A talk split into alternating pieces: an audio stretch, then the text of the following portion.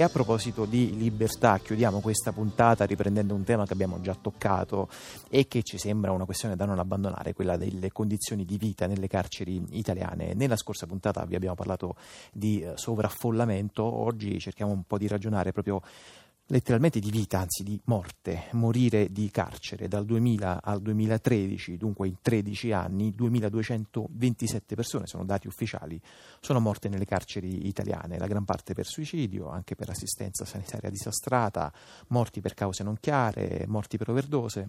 Sullo stato di abbandono in cui si trova spesso la sanità penitenziaria sentiamo spesso, così come spesso sentiamo di vicende che ogni tanto arrivano all'opinione pubblica. Il caso di Stefano Cucchi è da questo punto di vista emblematico. Nel carcere di Poggioreale, nei giorni scorsi, è morto un giovane di Latina, si chiamava Federico Perna e aveva 34 anni. Gaia Bozza, buon pomeriggio. Buon pomeriggio a voi. È una cronista, una giovane cronista di fanpage, sulle cui pagine appunto ha raccontato la vicenda di eh, Federico Perna. Gaia Bozza, allora, Federico Perna era in cella dal 2010 per scontare la condanna per uno, per uno scippo, mi pare. Sì, eh, sostanzialmente era eh, in carcere per uh, cumulo delle pene, per cui eh, era lì per scontare sette anni e è deceduto in condizioni misteriose, nel senso che ufficialmente è deceduto per uh, arresto cardiocircolatorio. Questo è quello che c'è scritto nel referto. Sì però eh, le condizioni eh, nelle quali eh, Federico Perna di 34 anni è deceduto non sono del tutto chiare. Perché non sono del tutto chiare queste non sono del tutto chiare, tutto chiare? Perché non è chiaro innanzitutto uh, dove sia avvenuto il decesso, uh, non è chiaro uh, se eh, è avvenuto prima del trasporto in ambulanza, se è, venuto, è, avvenuto all'interno dell'ambulanza, insomma non sono chiare alcune circostanze. Per questo e anche perché Federico Perna era gravemente ammalato, era ammalato aveva una... Era in attesa di un trapianto? Lui aveva l'epatite C, che era degenerata in cirrosi epatica e eh, era in condizioni molto precarie di salute.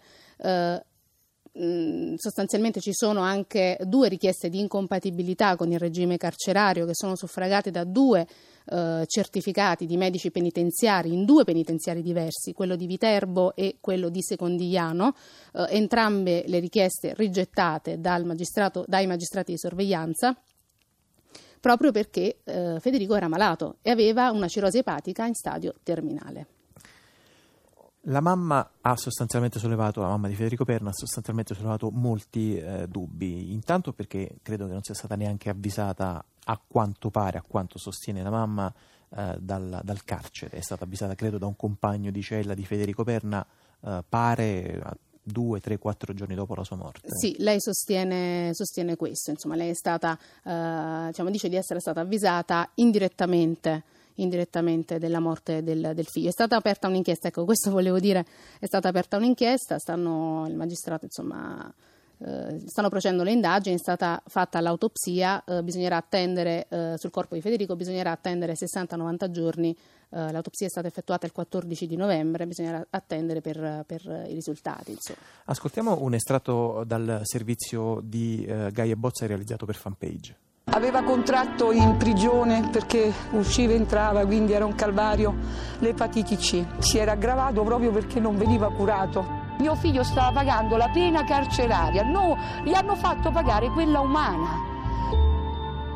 Diceva appunto mamma aiutami, qui mi stanno ammazzando da tutti i carceri, da tutti i carceri che mi ha scritto era sempre così. Il tossicodipendente o il carcerato, il detenuto non ha voce, non ha voce. Martedì scorso, prima della morte, eh, mio figlio ha chiamato la mia ex cognata, sua zia, e dicendogli, piangendogli appunto e dicendo che eh, faceva sangue dalla bocca da 3-4 giorni, io ero stato in colloquio da lui il venerdì precedente e l'avevo visto bene, però aveva già uno zigomo gonfio con un livido grande. E chiedendogli a Federico cosa ti è successo, hai sbattuto, ha detto dice no mamma, mi menano le guardie. Se mettiamo ipotesi fosse morto perché è stato pistato, no? Poi un ragazzo di 1,80 m piscato in quella maniera di 117 kg gliene hanno date proprio tanti. A Napoli si dice la accise mazzate, no? Eh, ma la devi proprio aver ucciso di mazzate. A meno che appunto è invece la sua malattia, ma pure se fosse quella perché non l'hanno curato?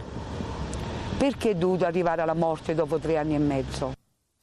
E questa era la voce di eh, Nobila Scafuro, la mamma di Federico Perna, nel servizio, nelle dichiarazioni raccolte da Gaia Bozza eh, per fanpage. Gaia Bozza, al di là della diciamo, così, opinabilità no, del fatto che non si capisce neanche dove sia morto, quando sia morto Federico Perna, ma quali sono i dubbi che hanno spinto poi la mamma a sollevare il caso? Cioè, ci sono dei segni sul corpo, ci sono allora, eh, è difficile adesso stabilire con certezza quali siano le cause precise della eh, morte di Federico Perna, poiché eh, il, magistrato, sta indagando, per cui non possiamo esprimerci con certezza sulla, sulla morte. Vero è, vero è, e questo è eh, chiaro eh, ai più, che Federico Perna era ammalato, gravemente ammalato. Per le persone, le persone ammalate hanno diritto di cura anche all'interno del carcere. Lui stava in un padiglione, credo fosse il padiglione Avellino di sì, Poggioreale. uno dei più disastrati de, del, del, carcere di Poggioreale.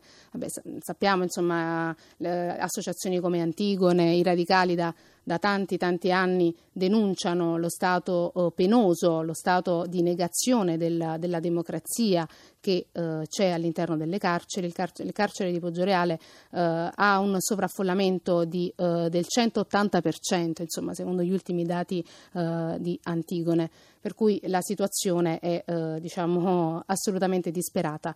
Um, oltre al, alla questione del problema della, del diritto di cura del diritto di essere curati all'interno del, del, carcere, non si può morire in carcere. Federico è morto sputando sangue.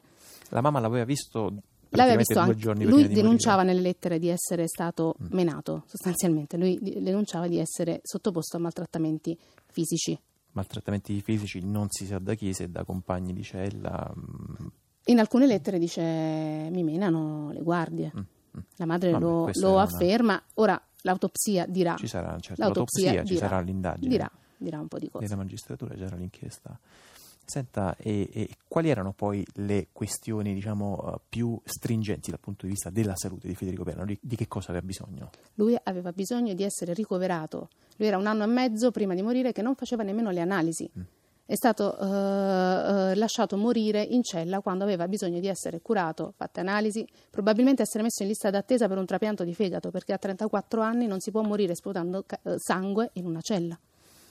Una vicenda, come spesso succede, purtroppo dai contorni ancora oscuri, se ci saranno novità noi ne daremo conto. Io intanto ringrazio Gaia Bozza, giornalista di fanpage, grazie. Grazie a voi.